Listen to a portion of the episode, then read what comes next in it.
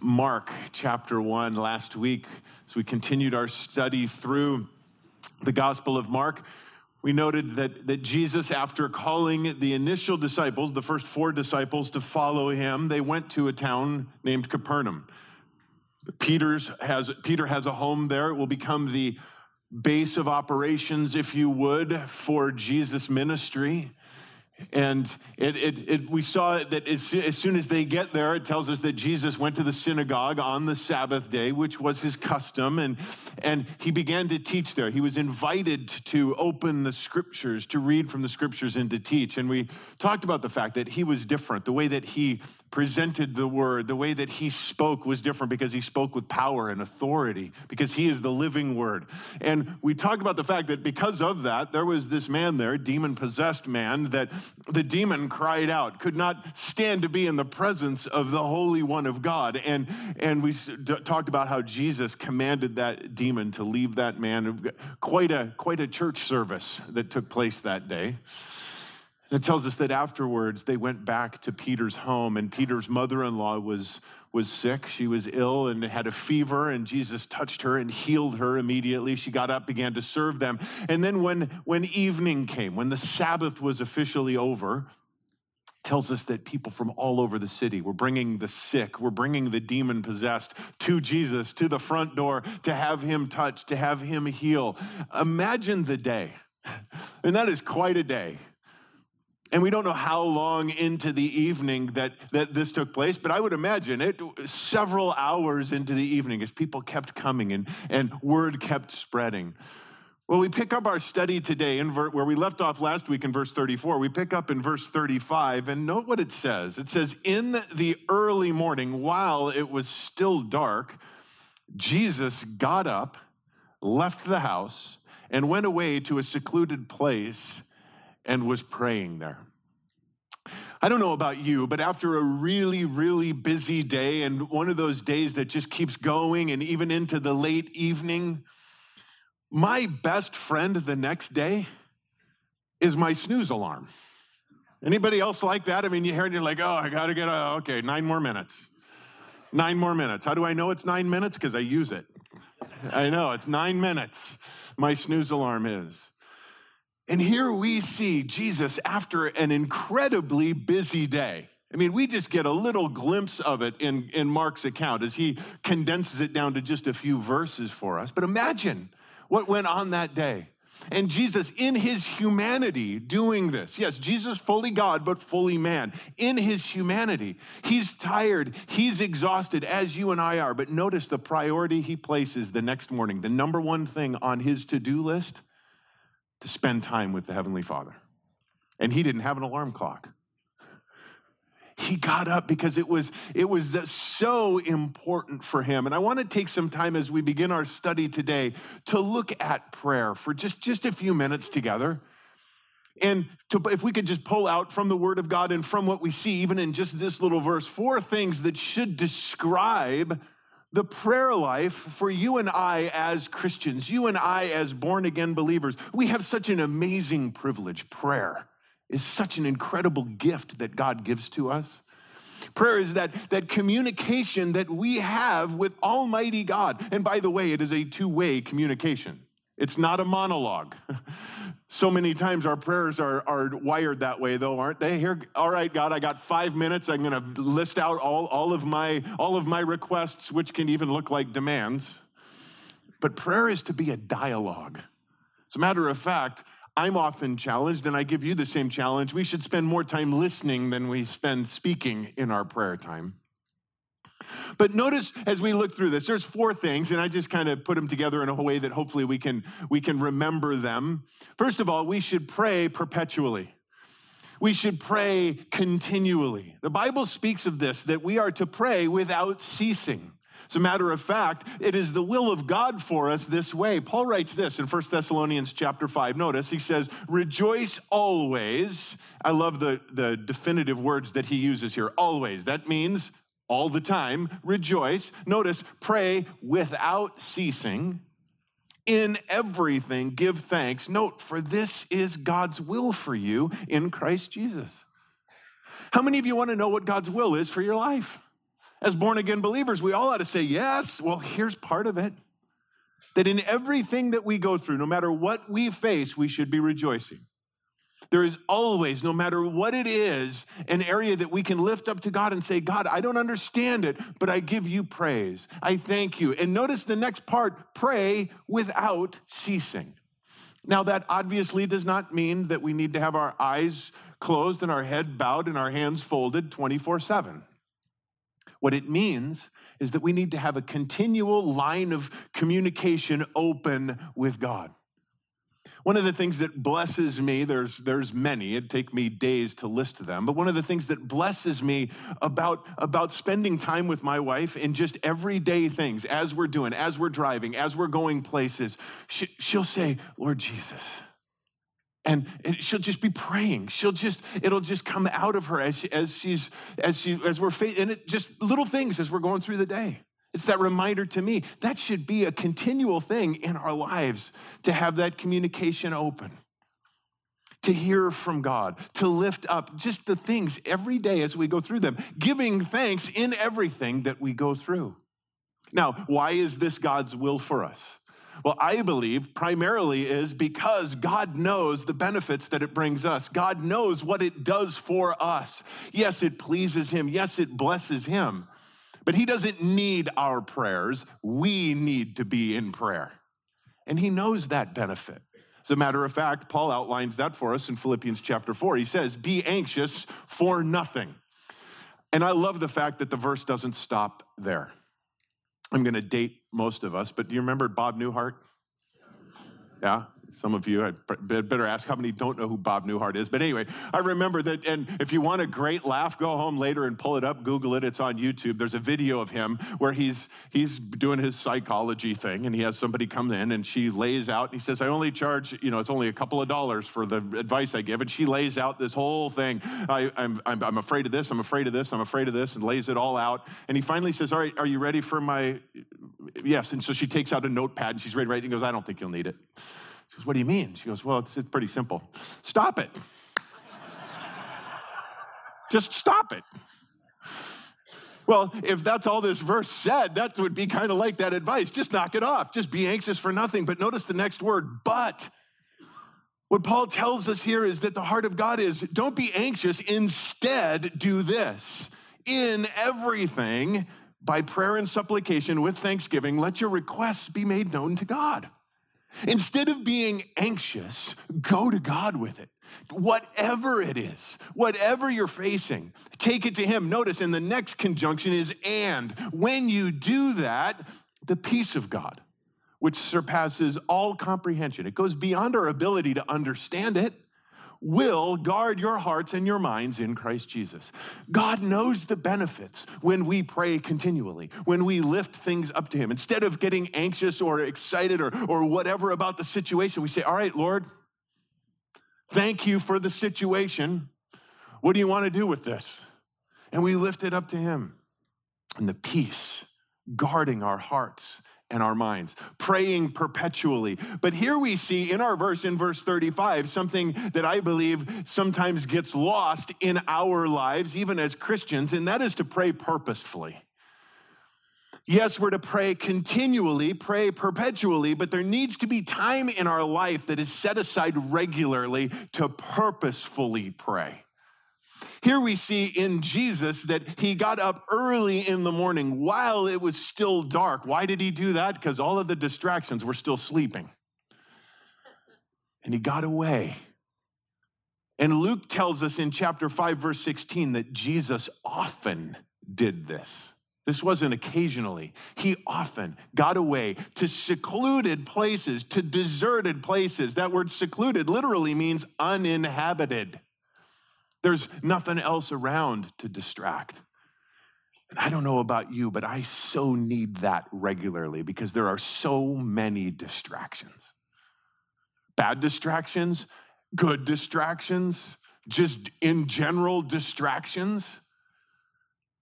Deserted, isolated, uninhabited, that means leave your cell phone, leave your, leave your iPad, leave whatever it is, and get away get alone. Notice Jesus got up, left by himself alone, and he was there for a while. He didn't rush it. It wasn't a five minute thing. He got up while it was still dark, while it was still early, and he got away to a place where we're going to see they had to hunt to find him.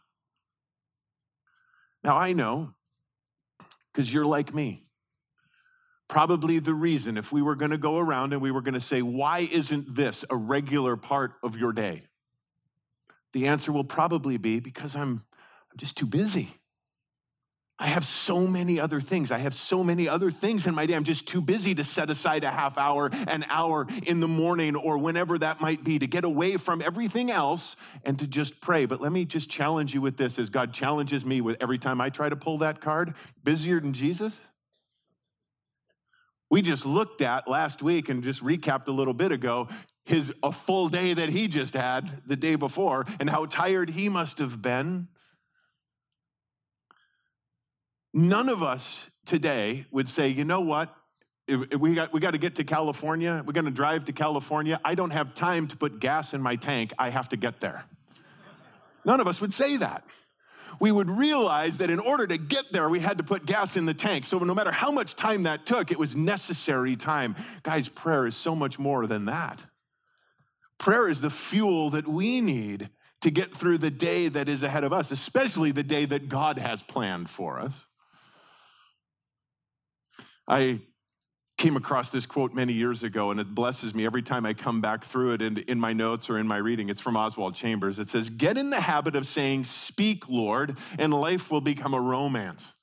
As we listen, our ears get acute, and like Jesus, we shall hear God all the time. I challenge you in your prayer life that when you start saying, all right, again, instead of just a list of things that I want, Lord, what do you want? Speak, Lord. You'll realize that time is needed because there's a lot of things that He wants to do in and through us in our lives. Well, pray perpetually, pray purposefully, but also pray powerfully. Do you realize that, that God desires that our prayer has power?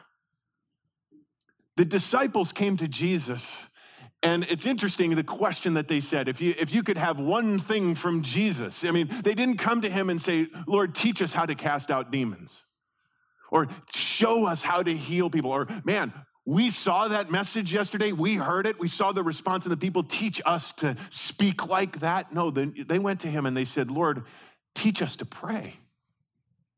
Teach us to pray. And Jesus did not say, okay, pray this prayer. He said, pray in this manner, giving us an outline to use, not a script to follow, but an outline to use. But it's an important outline. We, we often refer to it as the Lord's Prayer. And it's not something to just be recited, although I think sometimes we've gone so far away from that, well, we don't want to have rote repetition, that we get away from the beauty of the prayer itself. And when we take it line by line and allow God to, to minister through this, it is a powerful prayer because Jesus himself laid it out. He said, Pray in this manner. And he begins by, Our Father in heaven, hallowed or holy is your name. And that is a great place to start every time in our prayer. Recognizing ourselves, who it is we're speaking to, and where he is. Our Father. We are going to the Almighty, all powerful creator of the universe with our prayer, but we are going as special people to Him. As born again believers, the Bible tells us that we are children of God. We have an audience with our Heavenly Father. And Jesus uses the illustration of, of us as earthly parents and how, how we as earthly parents set out desire to do good things for our children. How much more our Heavenly Father with us as children of God? But not only who we're dealing with, but where He is. He is in heaven. Speaking of His glory, He is holy, He is totally other understand that the one that we go to with our prayer knows things that we don't, sees things that we can't, has access to power and to, to things that we have no idea about. You see, God in heaven, heaven, our Heavenly Father in, in the heavenly realms, is not bound by time. He's not bound by the things that you and I are. He knows the beginning from the end. We don't know what tomorrow has, or next week, or next month, but He does. And it is because of that that we can have that peace that passes understanding when we go to Him in prayer, knowing who He is, where He is, what He is. That, that we, He has access, He has knowledge, He has insight into things that we have no idea about. Your kingdom come, your will be done on earth as it is in heaven. Again, his kingdom, yes, and we, we know the millennial reign that is coming, Maranatha, come, Lord Jesus, but your kingdom come right here, right now. Rule and reign in my heart, Lord.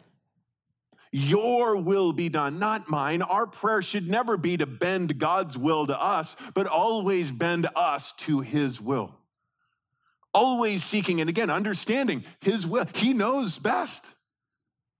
He knows what is best for us, what we need. We might not fully understand the response and the answer. But when we give him that blank sheet of paper to, to do what he wants, when he wants, how he wants, where he wants, again, we might not understand it. We might not always agree initially. Anybody else glad that God answered no to a prayer sometime in your life? That at that time we knew that this is what we needed. But he said, No, I know better. And even sometimes they're good things. But later on, we realize that he had something better. His will, not ours. Psalm 143, verse 10 Teach me to do your will, for you are my God. Let your good spirit lead me on level ground. Jesus takes us through this initial part of the prayer before we get to the petitions that we bring. Then he says, You know, give us this day our daily bread. Lord, we, re- we recognize our desperate need for you in everything. That idea of daily bread means what we need every day, not just our food, but everything that we need. This day, daily, trusting God today for what it is that we need. We're not asking him, Lord, pack our bank accounts so that we can be we can have security for tomorrow and next year and all that. No, today. I'm trusting you today, Lord, for what is ahead. A devotion that I I went through many years ago now, but it has blessed me so much then it just continually comes back in, in my prayer regularly and in understanding just this visual picture. We, if eh, you probably, most of you know the 23rd Psalm. Even, even people who have no idea about anything else, they've probably heard the 23rd Psalm. And one of the verses in there says, He makes me lie down in green pastures. Now, as Westerners, as Americans, when we think of lying down in green pastures, we think of doing grass angels in miles of alfalfa, right? I mean, uh, that's, that's what we think of lying down in green pastures. But an American didn't write that. David wrote that. And David was a Jewish shepherd. And David understood what a green pasture was to a Jewish shepherd. If you've been to Israel and you see the rolling hills, You'll also notice what's not in those rolling hills sheep. The sheep and the shepherds are out in the desert. And you wonder if they live on rocks because that's all you can see. But a shepherd knows where the grass is in the desert, and he leads the sheep to that day by day. And one of the great parts about the illustration is you, you, are never going to find a nervous sheep, an anxious sheep that is all worried about where his next meal is going to come from. The sheep just looks to the shepherd and follows the shepherd where he leads. And that's a beautiful picture that we are to embrace as Christians with our good shepherd, that he is the one that is going to lead us to the green pastures. He's going to lead us daily to what it is that we need. He'll provide our needs, not our greeds. He promises the bread, not the dessert. And we follow him. Forgive us our debts as we forgive those, as we have forgiven our debtors, if we have forgiven those who who we we could in our flesh hold things against but but we cry out to god say lord forgive me and as we forgive others. That is a daily thing. Keep short accounts with god. Keep short accounts with others. A way to have peace Paul writes this in Ephesians chapter 4 Be kind to one another, tenderhearted, forgiving each other, just as God in Christ also has forgiven you. Lead us not into temptation, but deliver us from evil again daily. Understanding that if we are left to our own resources, we don't stand a chance in this battle, this spiritual battle. But daily we need to put on the full armor of God reminding ourselves of God's promises and his faithfulness. One great verse, if you're battling, if you're struggling with temptation or you're struggling in some area of your life, there is a promise in the Word of God, 1 Corinthians 10 13, that says, No temptation has overtaken you, but such as is common to man. And God is faithful, who will not allow you to be tempted beyond what you are able. But with the temptation will provide the way of escape also, so that you will be able to endure it. His power in us as we again come to Him in prayer. His power. For yours is the kingdom, the power, and the glory forever. Again, great way to finish the prayer where we started, who it is we're speaking to. His power, His glory. Praying powerfully. And when we pray this way, guys, it is not wrong for us to pray, fourthly, presumptuously expecting God to move, expecting God to speak and to act.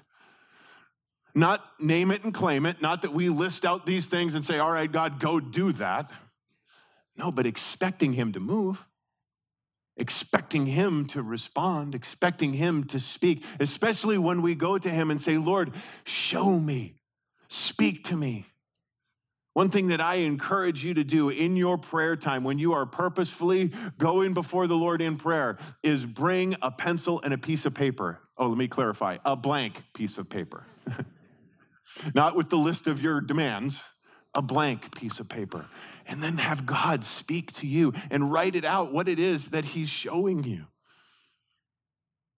I like Psalm 5 verse 3 in the New Living Translation, it says this Listen to my voice in the morning, Lord.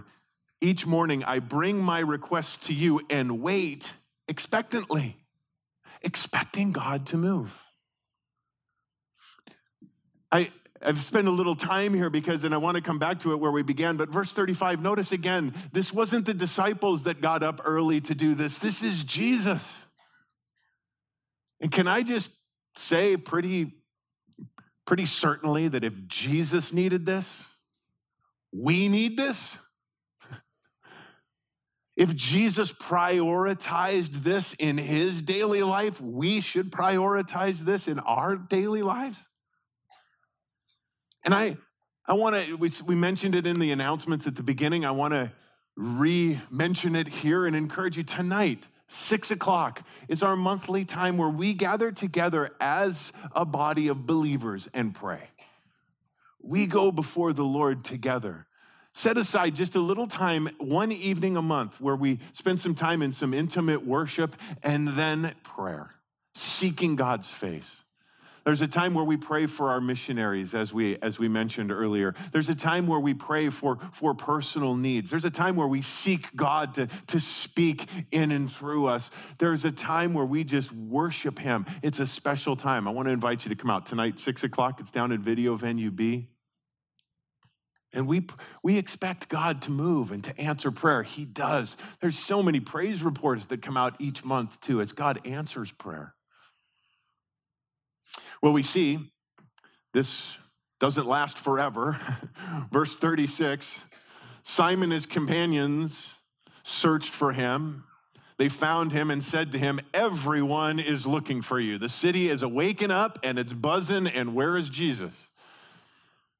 He said to them, Let us go somewhere else to the towns nearby, so that I may preach there also. Note, for that is what I came for.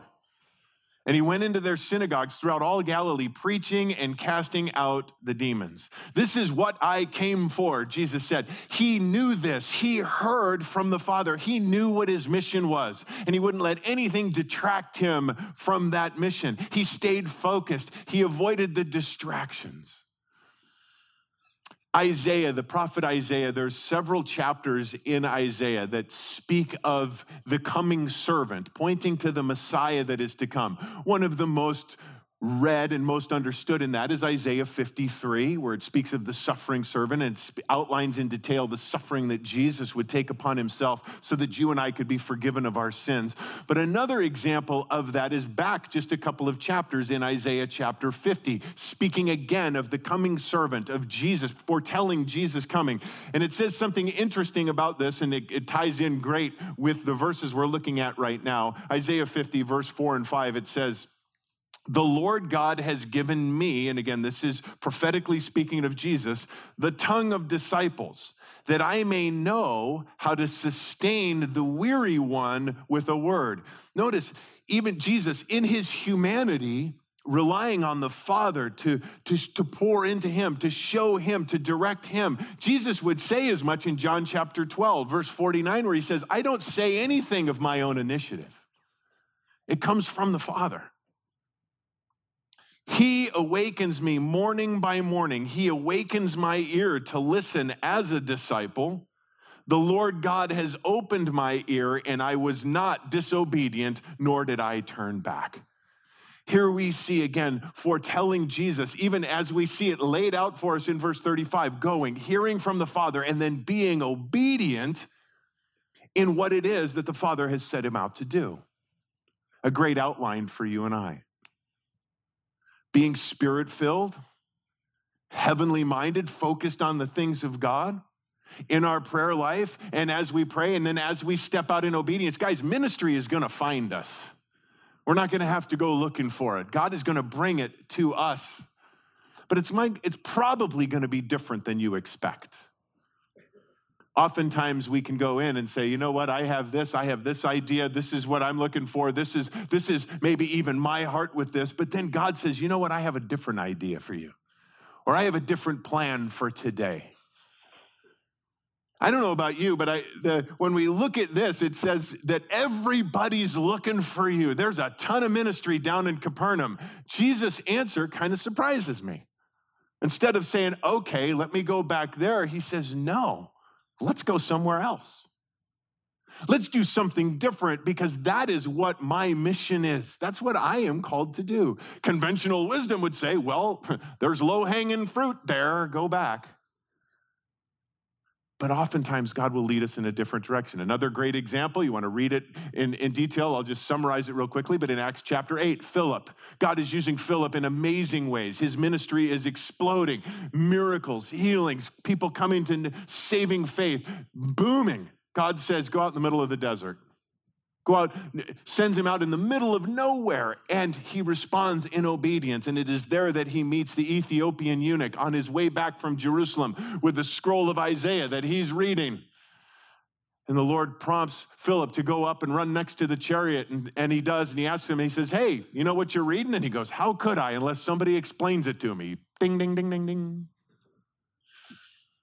Philip jumps in the chariot with him, explains that this is speaking of the Lord Jesus, the Messiah that has come, that has died, has rose, risen again, and has paid the price for your sins. The Ethiopian eunuch gives his life to Jesus, is baptized there. God takes Philip on to another area.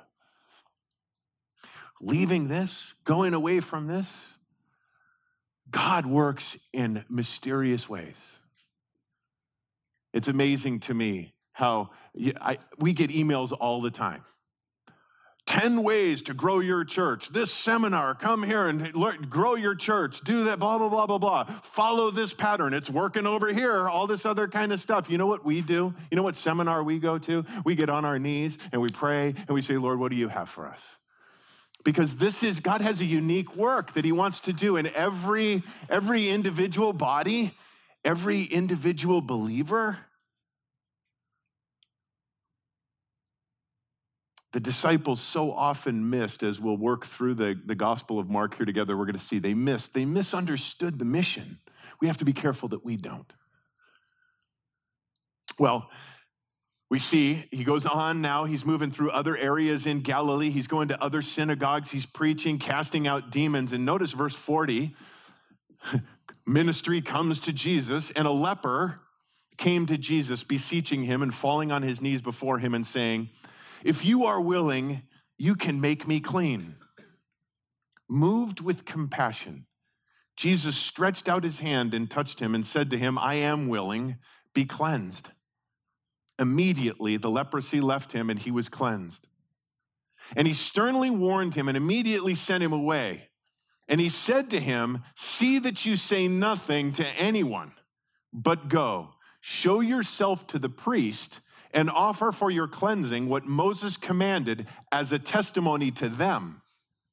But he went out and began to proclaim it freely and to spread the news around to such an extent that Jesus could no longer publicly enter a city, but stayed out in the unpopulated areas, and they were coming to him from everywhere. We don't know this man's name, we know his condition. He's a leper, leprosy, a disease that, that begins with just a small spot almost undetected at, undetectable at first, but then it, it grows and certain characteristics about it cause alarm and concern. And one of those things that as it begins to spread is a loss of feeling in the area, total loss of any sensation at all. And eventually it spreads to the point where you can no longer hide it, and there is no cure at all. It's basically a death sentence, it's incurable. And here we see this man who has leprosy, and Luke tells us something interesting about the stage of the leprosy. It is in, it in the advanced stages. It says that he is covered with leprosy. No doubt he has gotten to that point that, that many do before death, where, where body parts start falling off because they have completely, they're completely dead. Nose, ears, cheek muscles, fingers, toes. There's only three cases recorded for us in the Old Testament where somebody who had had leprosy was cured of leprosy. First, it's recorded for us in Exodus chapter 4 when Moses was at the burning bush and he was questioning God about, you know, how are they going to know and all this kind of stuff and uh, who you are and, and as God is sending him on this mission. And so God tells him, put your hand in your robe. So he does. He pulls it out and his hand is full of leprosy. And God says, put your hand back, puts it back, pulls it back out, totally clean. So God used that as an illustration of his power to Moses. The next time we see it is in, in Numbers chapter 12, where Moses' sister, Miriam, and Moses' brother, Aaron, stand up in defiance against Moses, kind of questioning his authority and why are you the only one, and standing up in that way. And God intervenes.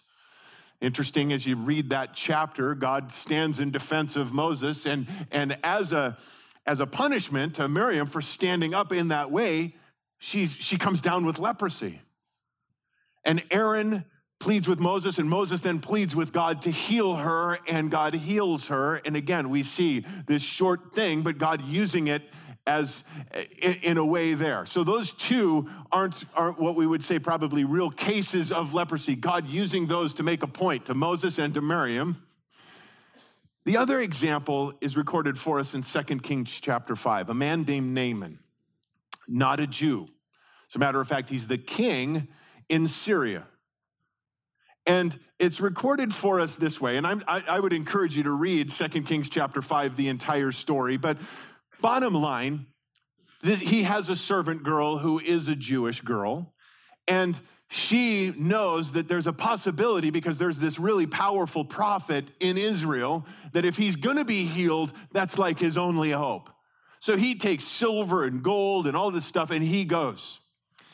And it tells us that Elisha, when, and, and like I said, there's more, a little more backstory to it, but I want to read to you, beginning in verse 10. Elisha is the prophet, and it says, Elisha sent a messenger to him, saying, a messenger to Naaman, Go and wash in the Jordan seven times, and your flesh will be restored to you, and you will be clean.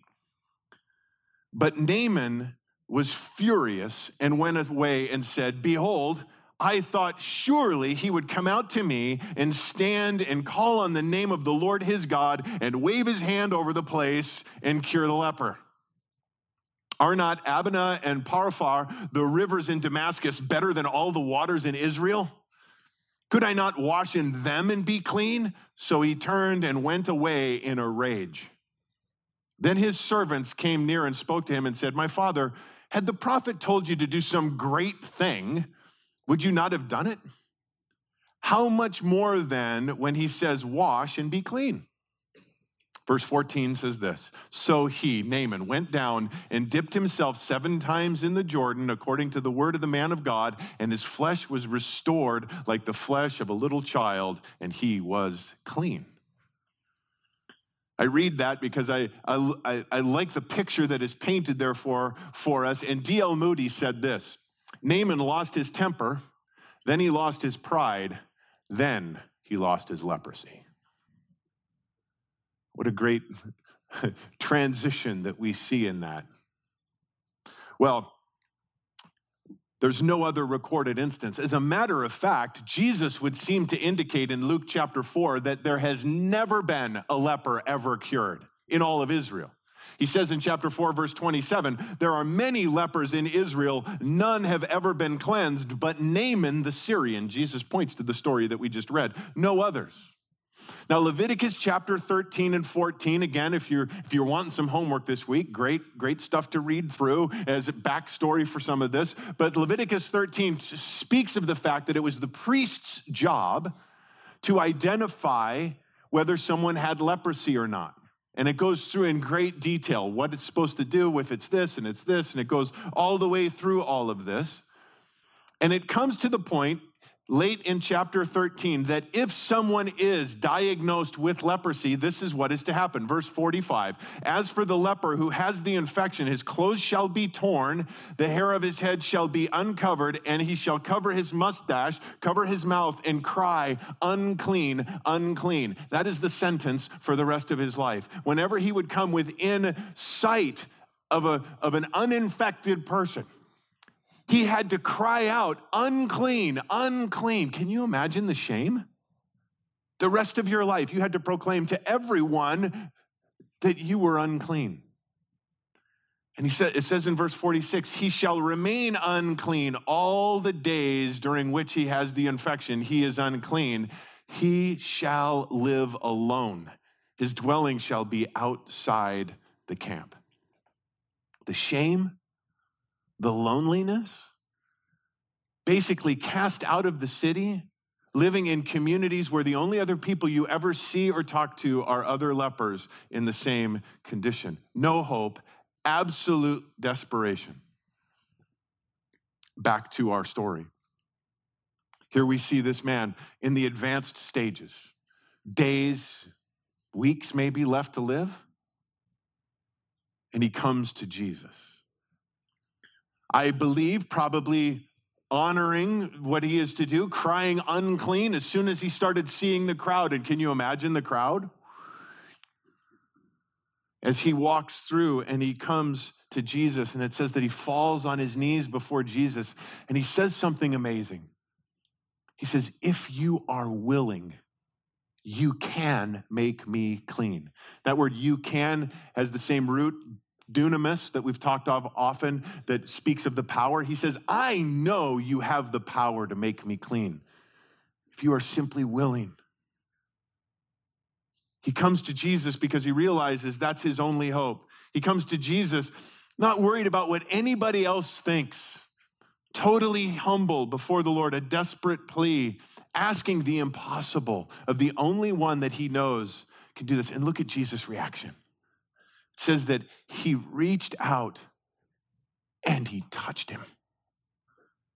Now, it doesn't speak anything about specifics about the touch, but I can guarantee you it wasn't repulsively. It wasn't even reluctantly because Jesus didn't have to touch him. Jesus could have healed him with a word. But it says that he had compassion for him. His heart was breaking for him as he saw him. Can you imagine the touch as Jesus touches him? How long had it been since anybody touched him? Everybody else for years, every time would come and he'd say unclean, would run the other direction. And here, Jesus reaches out and touches him. And it says that when he touched him, notice, immediately his leprosy left him. Immediately cleansed. That, that carries with it the idea of not only the disease leaving him, but all of the effects of the disease completely reversed.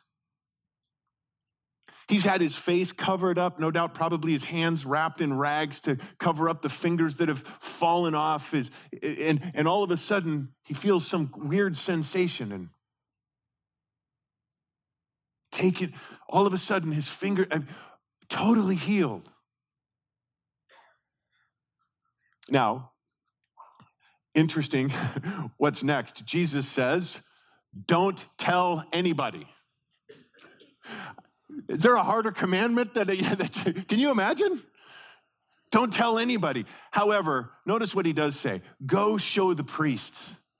Go tell the priests, the very ones that we talked about in Leviticus chapter 13, who were the ones that would have seen the spots, who would have seen this, run all of the tests, done all of the things in Leviticus 13 to point out the fact that you're a leper. The rest of your life, you have to declare you're unclean and live outside away from everybody else. They're the ones who have cast him away. Now, Jesus says, Go back and tell them, notice, as a testimony to them, to the priests, to do the sacrifices that are necessary. Now, remember, this has never been done before. Leviticus 14 outlines what is to be done. But when they go, I can only imagine the priests looking at each other going, ah, I remember we took a class on this one day, but we've never had to do it. And it tells us, and again, I encourage you to read it in Leviticus 14. What a beautiful picture. They're to take two, two doves, two clean birds. They take one of them, they kill the bird, and they, they let the blood from that bird flow into a bowl as they flow living or moving water into the bowl. Then they take the, the water and blood mixture and they dip the other dove into that. They take the, the, the remainder and they sprinkle it seven times on the one that is now proclaimed, and then they take the dove and they let it fly free. The blood of Jesus washing and cleansing us, setting us free. Jesus says, Go, go and have them do this as a testimony to them. They should see this. They should understand this that, oh my goodness, this has never happened before. And what a beautiful picture that it's outlining for us. Do you know who those priests were? Annas, Caiaphas were the high priests. They certainly, if this man did go and do this, they certainly did. The testimony didn't hit them because they would be the ones that are ultimately behind Jesus' execution. Back to the Back to the command, though tell nobody. What does it say he did? He went out and told everybody. Now we got to cut the guy a break, though, right? I mean, can you imagine being in his position? We need, to, we need to understand the position he's in, but here's also another reason why we can cast no stones at this guy. Because Jesus told him to tell nobody. He went out and told everybody. He tells us to tell everybody. We struggle to tell anybody. So before we look too condemningly on that guy, let's put the mirror up. Because we're called to be the hands and feet of Jesus. We're called to do what Jesus did here, allowing him to, to move through us. Our challenge, our call is to go out into the world, to go to those places, not where we're comfortable Notice again, Jesus, it would have been real easy to go back to Capernaum. He says, No, we're to go here. We're to go to those places that are outside of our comfort zone. We're to go to those people that are outside of our, our comfort zone, the ones that the world would look at as untouchables. If we're to bring the touch of Jesus to them. It's a challenge to you and I. Leprosy in the Bible is a picture of sin. From the very beginning, it is talked of that way a picture of sin. And, it, and it's a very accurate picture. It begins small most of the time, almost undetected. But then as it grows and it spreads, and it's, and it's left that way, then it grows, and then we losing sensation. We become desensitized to the, to the spirit and the, the, that we know the difference between right and wrong. And it grows to a point where, where you can't hide it anymore. And it's incurable. There's nothing that we can do to fix that. And the world around us is dying, going to hell because of this condition, and we have the cure, and his name is Jesus, and we are to go out and to bring that touch. But as we close, if you're here today and you've never given your life to Jesus, you've never trusted in him and him alone for your salvation, you have this death sentence. The Bible says the wages of sin is death. There's, there's nothing that you can do to cure this disease. You will die in your sins. You will die in your trespasses, and you will face an eternity facing the wrath of God in hell forever. That is the path that you are on. But I'm here to tell you there's another path you can get on today. You can be cured completely, 100%, made whole today. And that is by giving your life to Jesus. You see, He looked at our situation. Bible says that God so loved the world that he gave his only begotten son that whoever believes in him will not perish, will not die, but will have everlasting life. It's a gift that's given to us because Jesus took our place. He died our death. He became our sin so that in him we can be clothed in righteousness. But you have to receive the gift. And it's sim- it is that simple. Now you could be like Naaman you could say it can't be that simple. It's got to, I, and, and I, I would say to you, okay, so if I give you a list of 10 things to do, would you go do those 10 things in order to be cured? Well, I'm here to tell you that you don't need to do 10 things.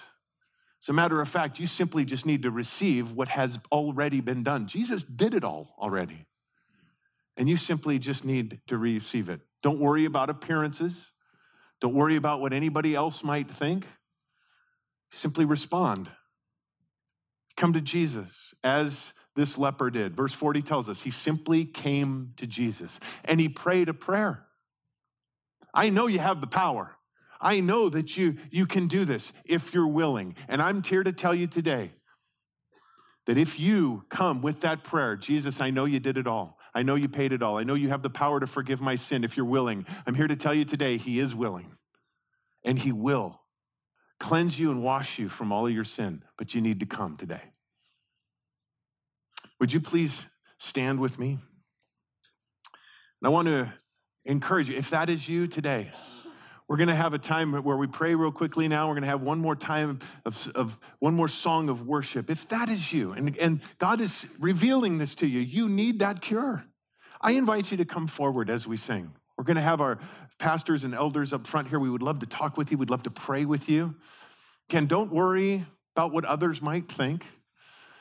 If you don't want to come up alone, I would encourage you to ask the person next to you to come up with you. I guarantee they'll come because we've all been there. Perhaps you're here and, you, and you've, you've given your life to the Lord, but you've wandered away. Come back today. And if you need prayer for any reason, again, we talked about the power of prayer. We want to pray with you. So as we as we pray now and as we sing this last song together, please come forward. We'd love that opportunity to pray with you. Lord Jesus, we thank you for who you are. We thank you for the amazing gift of life that we have, that you have given to us. Lord, we thank you for the privilege of prayer, that we can come to our Creator, we can come to our Savior anytime. We don't have to wait in line. We don't have to take a number. We don't leave a message. We have direct access to the throne of grace. Lord, we thank you for that privilege. And Lord, it is our desire that we would seek you in all things. And Lord, that you would speak to us and that we would have ears to hear what it is that you would have for us. And Lord, that we would walk in obedience. Lord, use us in this time. Use us in this day. Use us for your kingdom purposes. Holy Spirit, I pray now that you would move amongst us, that you would move in, in powerful ways, drawing all men to Jesus. Have your way. In Jesus' name, amen.